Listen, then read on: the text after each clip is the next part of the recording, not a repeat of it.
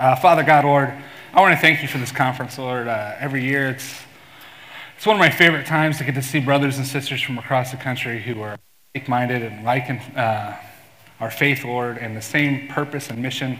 Lord, I pray that we can strengthen each other throughout this weekend, Lord. But most importantly, Lord, I pray that your word and your your Son can strengthen us, bring us closer together, and fire us up to go back to our campuses, to our universities, to our lives, uh, and to live in your name, Lord. We love you. We thank you. It's in Jesus' name we pray. Amen. All righty. Um, well, my thing went away. Hold on just one second. All righty. So, we're talking about revive my faith. And so I ran across this little story that I'm going to read to you guys. A small boy was riding a bus home from Sunday school. He was very proud of this card he had received. Have you ever seen a kid get a card and be like really stoked about it or get like something? Yeah. Emmett got a birthday card this week, and it was a, there was a dog on the front, and it had a little Darth Vader helmet on it, and he loves Star Wars. And on the inside, it said, Happy birthday from the bark side. And once Emmett got like dark bark, he was like going around waving his card from the bark side. You get it? From the bark side. Like dark, and it's a dog like Darth Vader, and he is so stoked about this card. And he is showing like everyone that comes over. So this kid, he's got this card from Sunday school, and he's waving it around, which had a picture and a caption which read, Have faith in God. And so he's on the bus and he's waving this card around, right? He's waving it. And you know how kids are. The bus windows are open and it's all crazy and the wind is going and he's waving it and out the window. This kid gets sad. And he's like, my, my faith, I've lost my faith. And one of the parents on the bus was like, oh man, that's really sweet. He's lost his faith. And he's like, he's just so worried about it, right? And one of the adults says, wouldn't it be something if we were all that worried about our faith? Because honestly, we can wave our faith around all willy nilly, right? Like it doesn't really mean anything. And we can put our faith in the dumbest things, right? Some of you may say, Well, I don't have faith. That's not true. You may not think you have faith in God. Your faith in God may struggle, but we all put our faith in something. When we got up this morning, right, you flipped on the light switch. You had faith that when you flipped the light switch, the light was going to come on, right? Um, you, when you put your key in your car, right, and you start it, most of us have faith that that car is going to start. For our Crossings church vans, we don't have the same faith. That's why the conference is in St. Louis because we didn't know if our vans would make it. There's been many a time we've been on our way to, to a conference, two o'clock in the morning, one of the buses breaks down, and we have to get like eight minivans from members at our church to go and rescue people to take them the rest of the way to the conference. So it's, we had the conference here, all right? So we all have faith in something, all right? So obviously, we're not talking about the faith of a light switch that our car is going to start. You know, up until last year, I had the faith, because of 108 years, that after the All Star game, the Cubs would be in last place. Right? That all changed, unfortunately. But we all have faith in something because in Hebrews 11:6, without faith, it is impossible to please God because anyone who comes to him must believe that he exists and that he rewards those who earnestly seek him. Believe that He exists. Have faith that He exists and that He will reward those who earnestly. And if you know what the word earnestly means, uh, my friend Kaylin, is she in here? Kaylin is currently buying a house and she didn't know what an earnest check was. Well, whenever you put a contract on a house, you put an earnest check, which means I have a serious attitude. This is the house I'm going to buy. I'm not going to back out for any reason unless the inspection or anything. I can't just back out to back out. And God said that He wants us to earnestly seek Him, that we're so serious that we're all in on seeking Him, right? And you don't do that if you don't have faith in someone. You don't put up an earnest check unless you have faith that this is the house that you should be living in. So in Greek, faith means a conviction in the truthfulness of God. A conviction, something that you hold to, something that binds you to it. When you look at the Hall of Fame of Faith in Hebrews 11, Noah, without faith, wouldn't have spent hundreds of years building an ark for something that had never happened. They hadn't seen rain at that point in human history. So, what do you mean it's going to rain? There's going to be a storm? What's a storm? God would water the ground and the plants from the ground up. But he had faith in who God was and what he said was true. Abraham, take me to a promised land, right? Leave everything you have, uproot, and go to this land that I'm going to give you. I'm going to number your descendants. He didn't have any kids at that point, but he had faith in who God was and what he said was true. Moses in the Exodus, they had been slaves for years. They were beaten, they were cast down by the Egyptians. But God's like, you know what? I'm going to take you from here. I'm going to bring you out. And then when they get out, trapped by this river. And what does God do? God parts the river, the sea, and they walk across. He had faith in God. Joseph and Jericho. What's it? Ridiculous. They walk around the city once a day for six days, and on the seventh day, you're going to do it seven times, and you're going to shout, and the walls are going to fall down. Who here would do that if they just were like, hey, here's the plan? You know, try running like a ministry or a small group. Sometimes I say stuff, and people were looking at me like, you are nuts. Trust me, this is going to be great. Right? And I could just imagine, he's like, you want to walk the march and the thing? But he had faith in who God was and what he promised to them. Rahab, right? Gideon, Barak, Samson, David, Samuel, the prophets, they all had faith in God and a conviction of the truthfulness of who God is and what he was saying was true. So, who is God to me? God is the creator of all, right? He's the ruler of everything. He's the beginning and the end. He's the loving God that sent his son down from heaven to earth to live a perfect life, to be an example, to love, to surrender and lay down his life for our sins. Right? I have a kid, have two kids, right? And I couldn't see like the undeserving, just, hey, I'm gonna, I'm gonna give you my son. I just can't see that. I would step in before that. But he loved me that much. He loved each and every one of you that much. And what has God been saying to me? The truthfulness of God. You know, when I first became a Christian, the idea of planting churches around the St. Louis area, when I realized who God was and what he was saying to this church, I was like, all right, let's do this. All right, and I didn't know if I was going to stay or I was going to go, but I wanted to make myself and, and let God equip me enough to go out and do mighty things in His name. And here we are, 12 years later, three years to a church plant, about to send out another church plant, because God says, as you go into the world, make disciples, baptize them in the name of the Father, Son, the Holy Spirit. I'm going to be with you. I'm going to be right there with you to the very end of the age. I believe those words. I believe that it was Christ that said them. And there's a conviction there. So when you look into Scripture, you, you got to find out that faith needs a solid foundation. And how important is a foundation? Has anyone ever done any amount of construction work?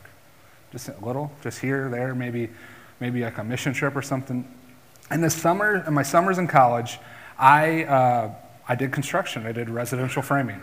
And there were times when you to a foundation and it was off. And we had to have the foundation come back in. Because if the foundation's off, even like a half of an inch on one corner, it messes with the whole house. You think that this looks level, but if you were to put a level on it, yeah, it might be like a quarter of an inch out of level here. But if you were to go 20 feet down, that's like two inches. Right? And if the foundation isn't right, and you don't have a good foundation later on down the road, you're going to be two inches, two feet, 20 feet off of the mark. So you've got to start with a solid foundation. Faith must be built upon that foundation. And there's something that we need to know faith isn't a feeling. Faith is not a feeling. So much today in society, everything is based on feelings. If I feel this way, it must be true. Right? If I'm offended, that person must be wrong. That's not what faith is. Faith is more than a feeling. Faith is a belief in God, a conviction in who God is and what He says. Right? Faith in faith is not faith. Why have faith? If you say, uh, Why have faith? That's not the right answer. Faith and faith is not the right thing. If you put more, if faith is the main thing for you, you've missed something. You've missed the mark.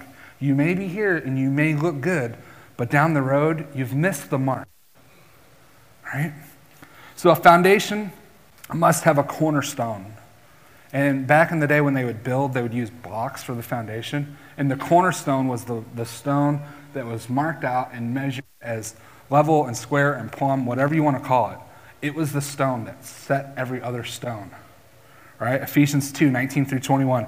Consequently, you are no longer foreigners and strangers, but fellow citizens with God's people and also members of his household. You are in God's family, right? Built on the foundation of the apostles and prophets, with Christ himself as the chief cornerstone. In him, the whole building is joined together and rises to become a holy temple in the Lord. Faith isn't something that you're going to switch on and off like the light switch we talked about earlier. Faith is a lifestyle, it's living moment by moment, second by second, to please God, to live for Him, to trust Him. It's all day, every day, right?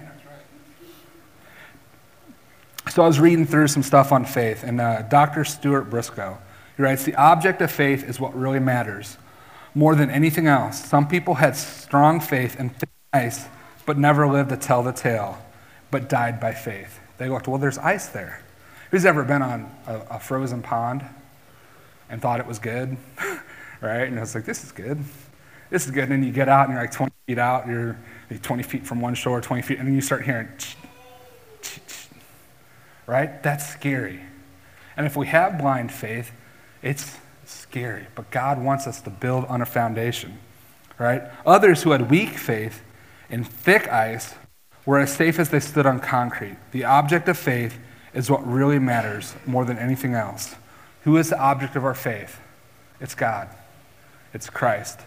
That's where our faith is. It's not faith in faith, it's not faith in our feelings, it's not even faith in necessarily a certain leader or the church.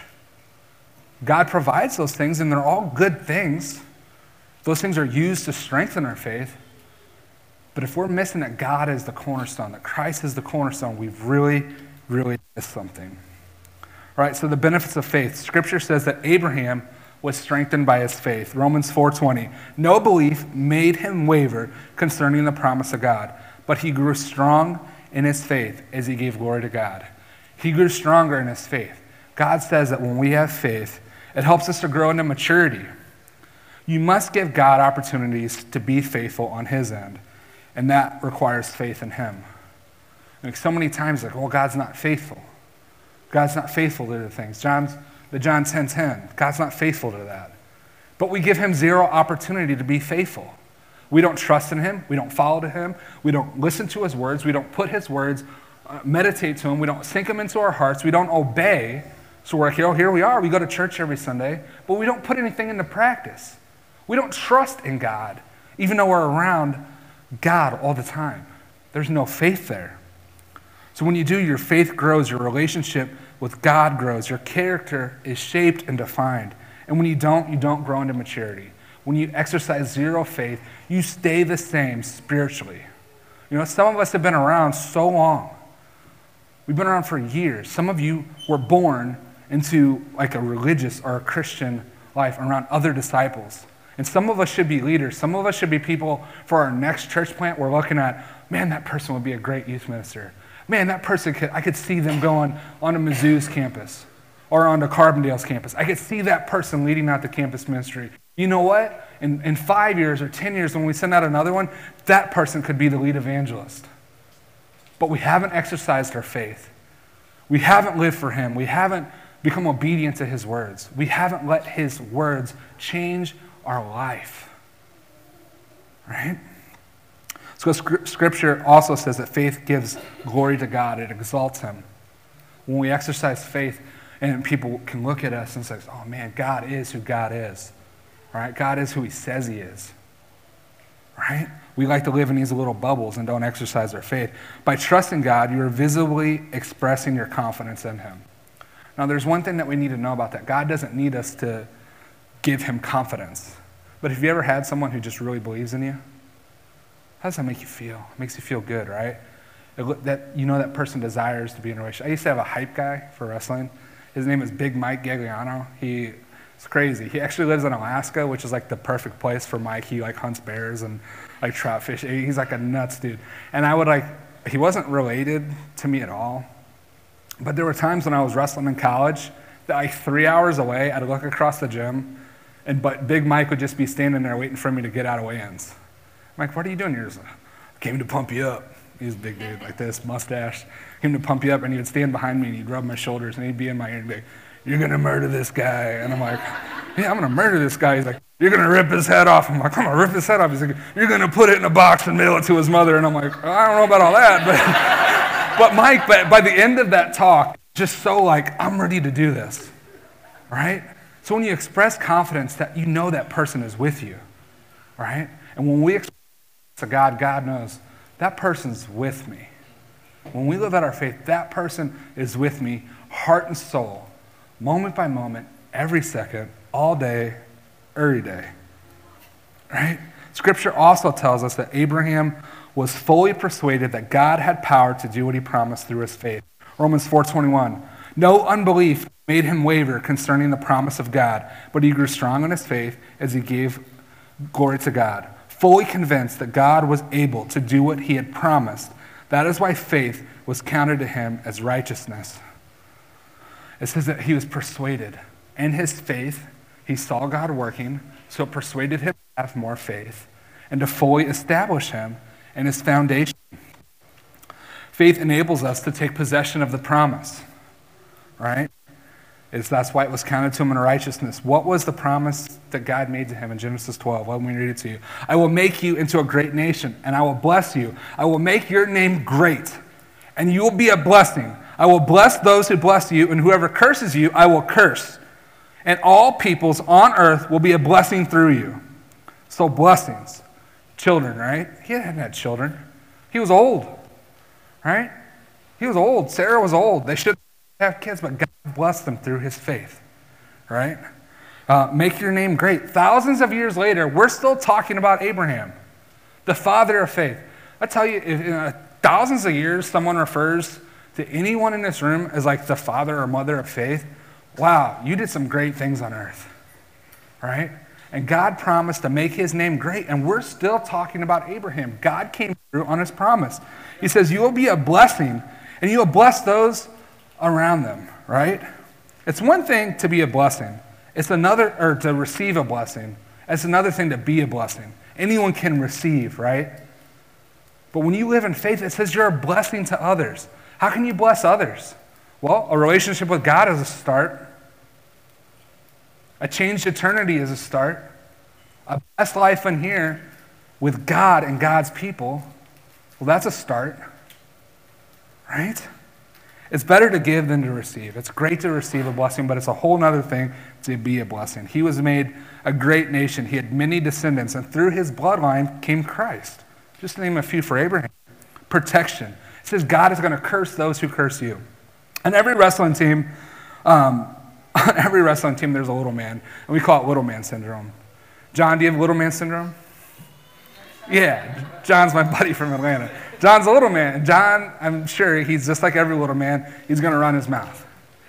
Because you know, you've got the big, the upper class, the bigger weight wrestlers, they're with you right? And we had every wrestle, I'm telling you, every team has one. It's either the 106, the 113, or the 120. One guy's gonna run his mouth because you know I got big 280 pound dude. He's got my back. Tanner, it's like John stand up, Tanner stand up.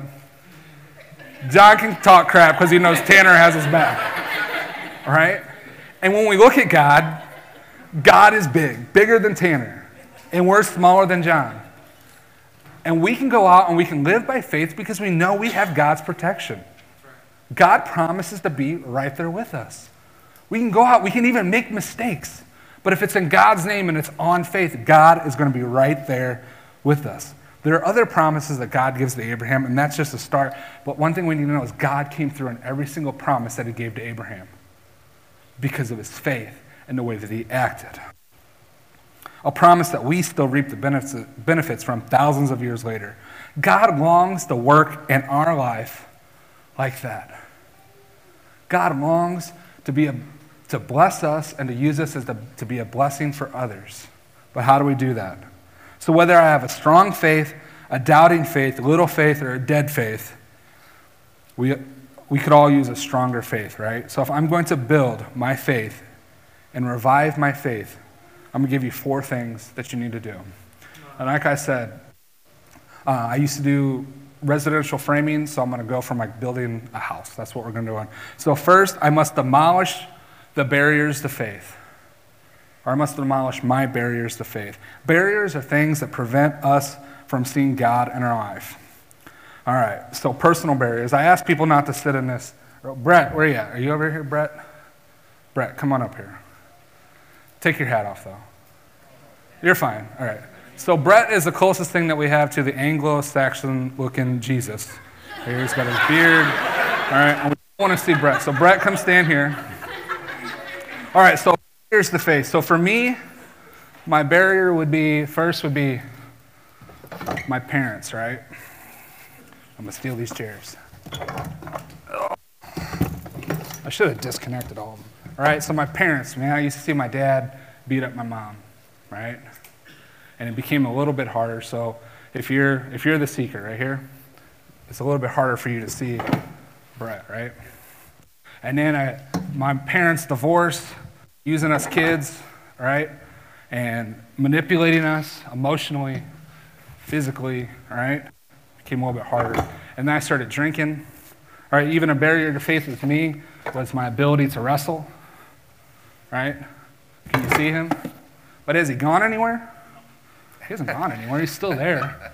But the barriers make it harder to see. No, you can't. You're not going to be able to see, right? So then my sister passing away last year, all right?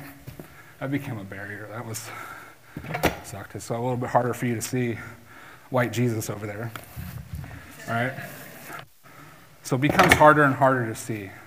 And that's what our barriers do. And until we're ready to deal with the barriers here, it's hard to see God. It's hard to know that white Jesus here, just kidding, right? That Jesus wants to do things in your life, right?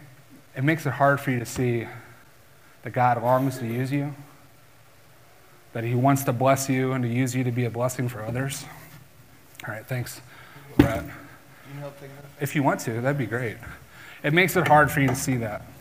Marie and I had miscarriages.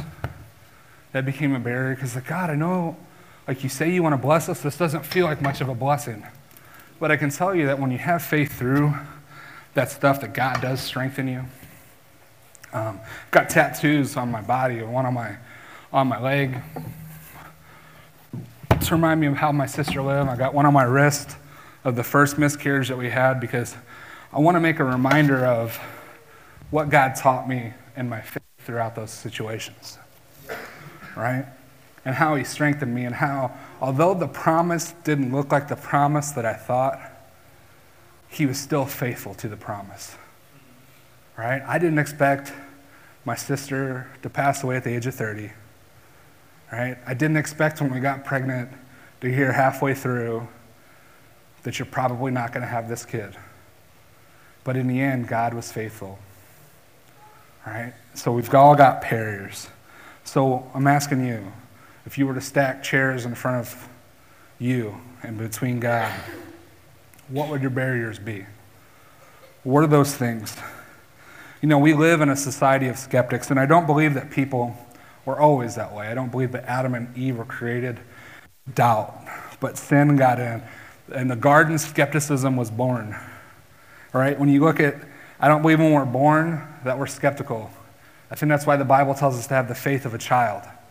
Just a, just a loving, I'm all in. My kids, children don't believe anything. They're great. When you have kids, mess I mean, I guess that's why people are skeptical.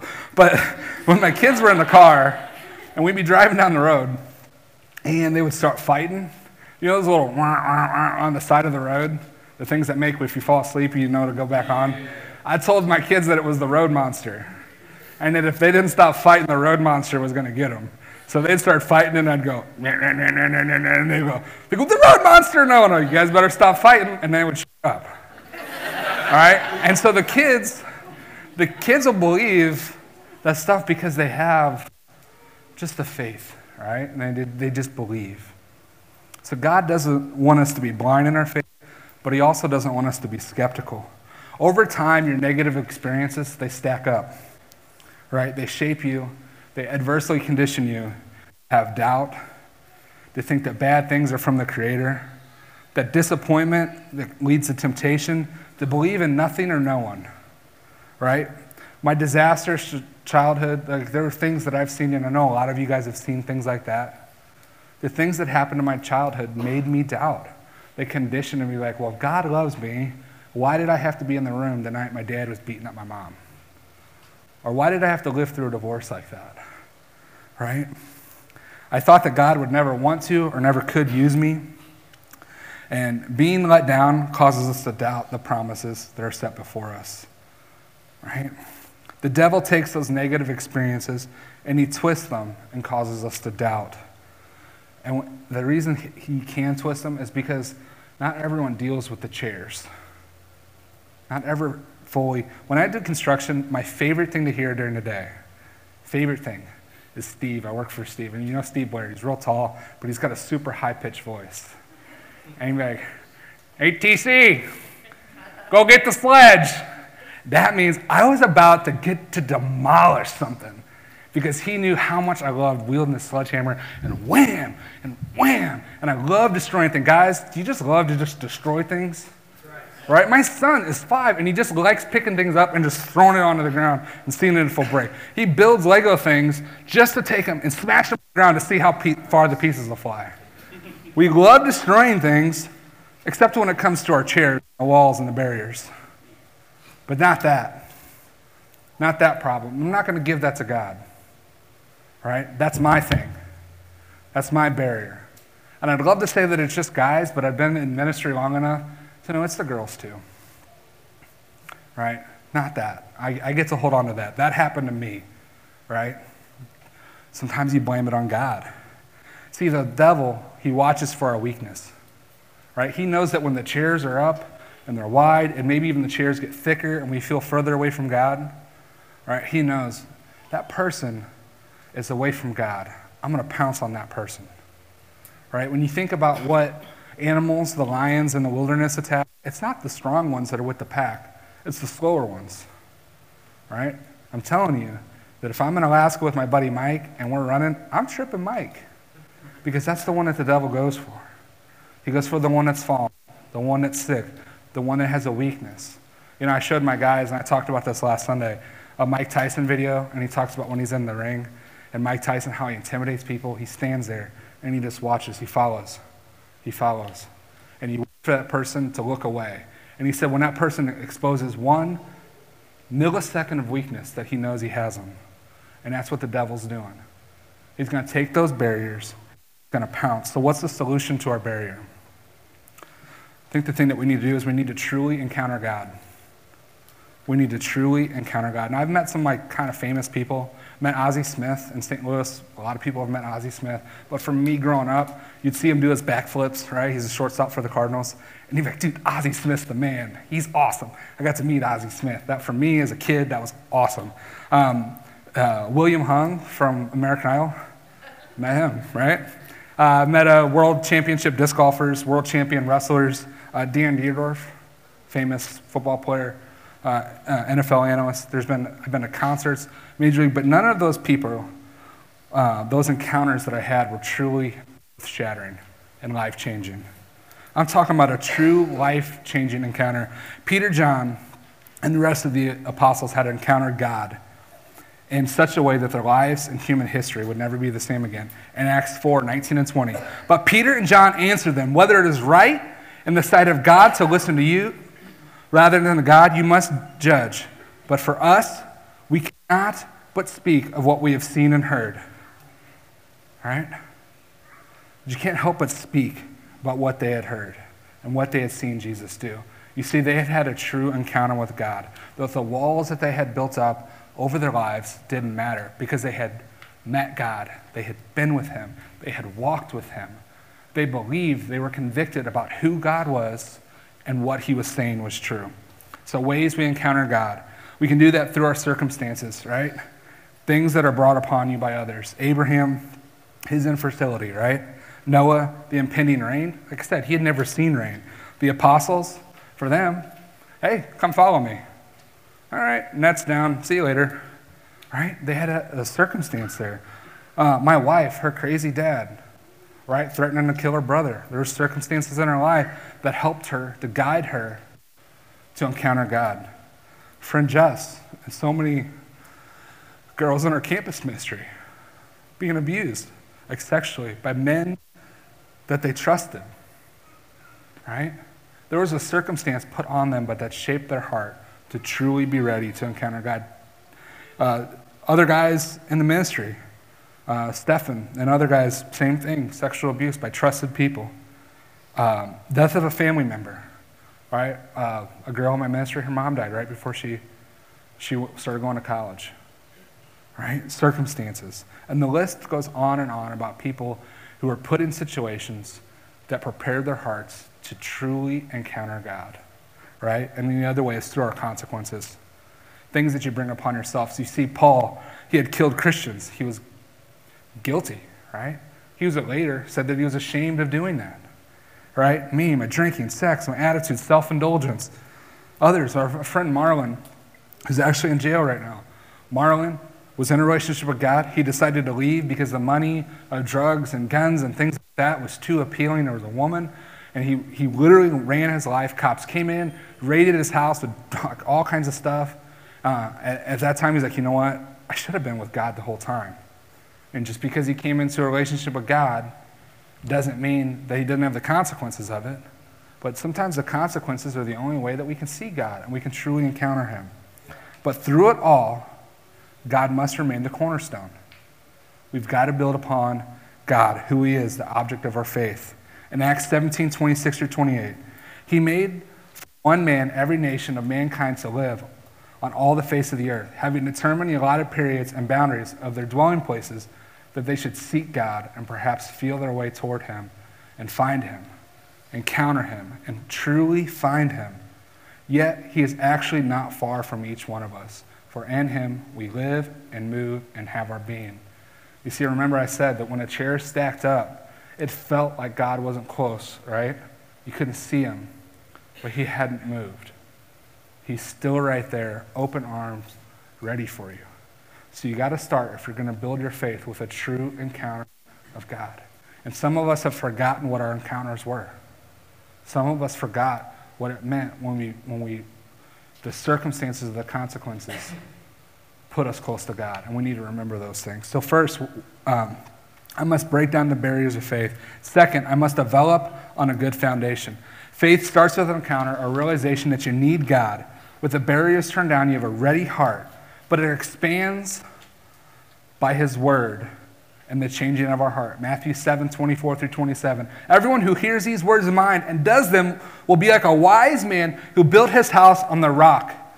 And the rain fell, and the floods came, and the winds blew and beat on that house, but it did not fall down because it had been built and founded on the rock. And everyone who hears these words of mine and does not listen to them will be like a foolish man who built his house on the sand, and the rain fell, and the floods came, and the winds blew and beat against the house, and it fell with a great crash. So you see, there's a difference between hearing and listening. James says that you deceive yourselves when you don't listen, when you hear and don't listen. Right? And uh, later in James it says, faith without deeds is dead. So we must listen. We need to act on his commands. Everyone who hears these words of mine and does them, we must act on his commands, and we must not compromise the word of God. How many times in the New Testament does it say, stand firm, be firm, right? It's saying stand firm in what I told you. The conviction is, is who I am and what I say is true. And when we compromise, we put ourselves above God and who He is. And we say, you know what, my feelings are more important. Remember, feelings aren't faith. You know, the situation I'm in is more important. But God, what about this? That's not what God says. God says, go out and obey. Go out and listen. The repenting that Mackie was talking about, change your heart and change your life. That's what the NCV says. We must let God's words shape our hearts and our foundation in Him. So there are two faith building aspects from His word. First, there's His promises, what God longs to do in our life. Abraham, right? John, Jeremiah 29. For I know the plans I have for you, declares the Lord plans to prosper you and not to harm you. There's a promise there, a promise that God is going to be with you. John 10 10. The thief comes to steal, kill, and destroy, but I have come to give you life and life in the full. There's a promise there. In His Word and on the foundation is the saying God to trust Him. Trusting in God and His promises are a chance for us to be faithful. God fulfilling His promises is a chance for Him to be faithful to us. But our trust and His fulfilling build faith in Him. When we trust and we see Him come through, it builds faith. You know what? Next time, I know God's been faithful because He's been faithful in X, Y, and Z before. So I'm going to act again, and it builds it up. And it's just like a muscle, right? If you work out one time, you're going to get stronger. If you work out two times, you, you, you develop a pattern, right? And you're working out, you're bench pressing, you're squatting, right? It gives you confidence that you're going to be able to lift more weight. You're going to be able to do more. God is right there with you. So, but with every promise, there's a premise, right? So in His Word, there's promises and premises. And it's what He expects of us to be disciples, students making students His students, to hold to His teachings. John 8 31. To the Jews who had believed in Him, Jesus said, If you hold to my teachings, you are really my disciples. Then you know the truth, and the truth will set you free.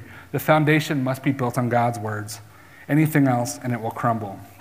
See, the Bereans in Acts 17, they had noble character because they went to God's word and they checked on what Paul was saying. Is this true? Is this what God wants of us? You can't take my word for it, right? And if anyone wants my notes ever, or uh, ask me, I'll send it to you, double check me. If I'm wrong, come back and talk to me because I don't want to lead people astray. Romans 10, 14, and, uh, and then verse 17. Uh, how then will they call on him in whom they have not believed? And how are they to believe in him of whom they have never heard? Heard what? Heard of God, right? And how are they to hear without someone preaching? So faith comes from hearing, and hearing through the word of Christ. We build on the foundation, the word of Christ, right? So I must break down the barriers of faith, then I must develop a good foundation. And third, I must decorate your house in remembrance. And this is something, we have a rule in my house that frames don't go on the wall unless there's a picture on them. Our first house that we had, we had pictures, and it was like the little model families, right? And sometimes it's like a black family or Asian family, right? And they're just like all posing, and they're like, who are those people? It's like, oh, they came with the frame, right? But when you intentionally decorate a house, right, you need to do it in remembrance. A lot of the pictures on our wall, you don't put up just any picture you want, but the ones that mean something, right? When you walk into our house to the left, there's, there's pictures of people. Some me and my brother in law, right? There's pictures because you want to remember the things that are important. All throughout the Old Testament, the Israelites were reminded of their encounters with God, right? When Moses was talking and Joshua and David, they're always drawing back to the things that God had done. They're the times that God had been faithful when the people were being faithful. Right? And when we draw on those experiences, it builds our faith. Right? When we talk about reviving it, sometimes we've just forgotten the things that God have done in our life. Right? When God delivered them from Egypt, the Red Sea. Right? Remember, um, remember the Lord your God. Right? How many times do you just Google that? Remember the Lord your God. Google that. Old Testament. It's there, it's all over the place. Have you forgotten your encounter? Have you forgotten what you were saved from? Your circumstances, right? What God saved you out of, your consequences, the things that you did to warrant death, right? Not death physically here on earth, but a spiritual death and being separated from God for all eternity. Some of you guys were raised in a Christian home, and there's nothing wrong with that. But some of you don't know what you were truly saved from. Because at some point in your family history, there was someone that was far from God. Right? There's not a person in here that can say otherwise. And had that person, not generations ago, surrendered their life to God and then raise their kids to surrender their life in God and then raise their kids, or however many times we need to do that, you would be far from God. You would have grown up maybe in a household like mine with divorce and violence and drugs, right? Or with abuse, like sexual abuse. Or the, the worst one of them all, a house where you think everything is just okay, but you're still far from God. So if you were raised in a Christian house, you were still saved from something. Just not as directly as me or some of the people in my ministry or some of the other people here. Right? To remember, we need to decorate our house. We need to constantly, in our Devos, I know our, our people get tired of this.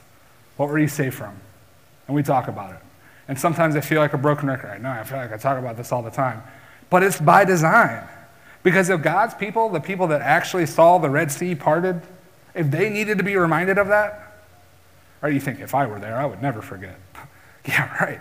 You were still saved. We all had our own Red Sea that we were saved from. And we forget.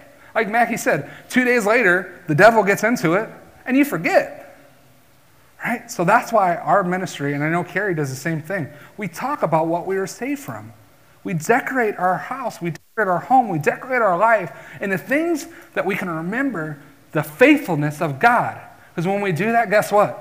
It builds our strength and it builds our faith. It revives our faith. It can take a dead or dying faith and revive it. It can bring back a commitment to God and His purposes and His plan and His promises for not just your lives, but the lives of the people around you, on your campuses, in your families, and the people that you go to work with, the people that serve you in your, in your restaurants, the person that checks you out at the grocery counter to everyone because the Bible says, as you go into the world, these promises are true.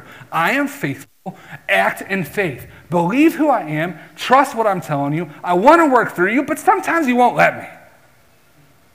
You let the barriers start to creep back up, right? And you start to doubt, and it pushes you away from God. So remember the things that God has done in your life. So when I truly encounter God, I break down the barriers of faith, but I must develop on a good foundation. And that foundation is God's word. Remember, faith comes from hearing the word. Right? I must decorate in remembrance. And fourth, I must dedicate the house for godly use. And that house is your life. See, when you get saved, your life is no longer your life. It says that you died to sin, you died to serve, right? And not just your life as you go into the world, but your past life too. Your hurts, your habits, your hangups, the barriers. Well, guess what? Those become a testament, your testimony to who God is and that He's faithful. So when I talk about things like my parents and my, seeing my dad beat my mom and things with my sister, right? hurt. I've had people ask me, why do you do that? Well, God saved me from that. And I want to help God save whoever from whatever they have. I don't know how many times I've been driving someone home from cross chat and I'm just driving along, driving along, and they start talking and I start talking about my daddy issues. And I'm driving and I notice, man, that person's kind of quiet. And I look over and there's just tears streaming down their face. It's like, man, I saw my dad beat my mom too. Or I'll talk about my sister and how she was abused by her stepdad. And I'll hear a guy or a girl say, you know what? I was abused too. Because when we dedicate your life to God, you build on that foundation. None of that stuff is yours anymore. It's all God's. All right? Because God says, as you go into the world, you take all your stuff with you and you use all that stuff. You get out of the way, you let God do it, just like Mackie said. But you present God's faithfulness to other people. And when you see, I mean, the coolest, one of the coolest things, I mean, I've been married, I've had kids, all that stuff was great. But last night, with Carla, right? When she surrendered her life and knowing that a couple girls put their hearts out on the line for that, that's truly beautiful. It's amazing because those people decided to take God with them, to dedicate that life to God. In Matthew 7, remember that represents your life. Regardless of the risk, I can tell you, I've been hurt. I've been called a liar. I've been called a, a a wolf in sheep's clothing. I've been called every name in the book trying to serve God. And I'm not saying I haven't made mistakes. I've made plenty. If you've been around me for five minutes, you know I'm Mr. Mistake Guy. All right? There it is. Uh, Mackie, that was your chance, dude. there it is. Right? Um, but I have made a lot of mistakes, and I've been hurt in a lot of ways by putting my heart out there. But I do that a thousand times over to see a Tanner or a Marley, Markeisha, Carla, Jess, right? I'm just talking about the people from my ministry, JJ, to see those people surrender their life to God. And when you're truly dedicated, you're going to do whatever it takes to further the mission, the promises of God. It builds our faith. It's just kind of like that circle, right? You put it out there, you see just even one person, and it builds it when you dedicate your house. So, guys, just kind of in closing, we need to break down those barriers, right? And keep them down because the barriers will come back up, right? I forgive my dad today, I call my dad tomorrow, and here's how he ends every phone conversation. Oh, if you want, if you want to talk to me, call me. What? Like, all right, phone works both ways, Dad, and it doesn't inspire me to want to call you anymore. Well, guess what? A few more chairs stack up. I got to take care of them chairs. And then when I further away from God, right? So we break down the barriers. We develop on a foundation of God's word, and God's word alone. Not just me explaining it or Mackie explaining it, but God's word is a thing that's got to come in and transform your heart and change your life. The best of foundations, the only foundation is Christ is the cornerstone, right? I must decorate my house in remembrance and remember where God's brought me from and know that He's taking me to a wonderful place, right? And finally, I dedicate that house to God will use. A closing illustration. In a desert stands a water pump in the sand, right? And you're a lone traveler your canteen is empty. Have you ever been like really thirsty or out, on a hot day and not had any water? You start. And then it just gets dry and it feels like a cat's tongue, right? Yeah, gross, right? And then you go and you come upon a big water pump. Have you ever, like the real water pumps? You can't just start pumping the water comes out. You got to prime it with more water. And on that pump, there's a note. And the note says, buried beneath this pump is a canteen that's half full. Don't drink the water, but I, I'm telling you, dump a little on there, prime it a few times, and then dump the rest on, and you're going to have as much water as you could ever have. Right? And it's going to take faith to do this. Right? Don't drink the water, or the next person won't have it after you. But when you're done, fill the canteen back up and bury it, because when you bury it, it doesn't evaporate. Right? So, what do you do? Do you trust and the sign and prime it? Use that faith? Are you desperate enough to try something that's maybe never truly tried in your life? Or do you selfishly take the water and keep it for yourself? Guys, all of that requires faith. There's a promise word, and we must live on those promises, obey his words, build up our foundation, dedicate the house, and always, always remember what God's done in our life.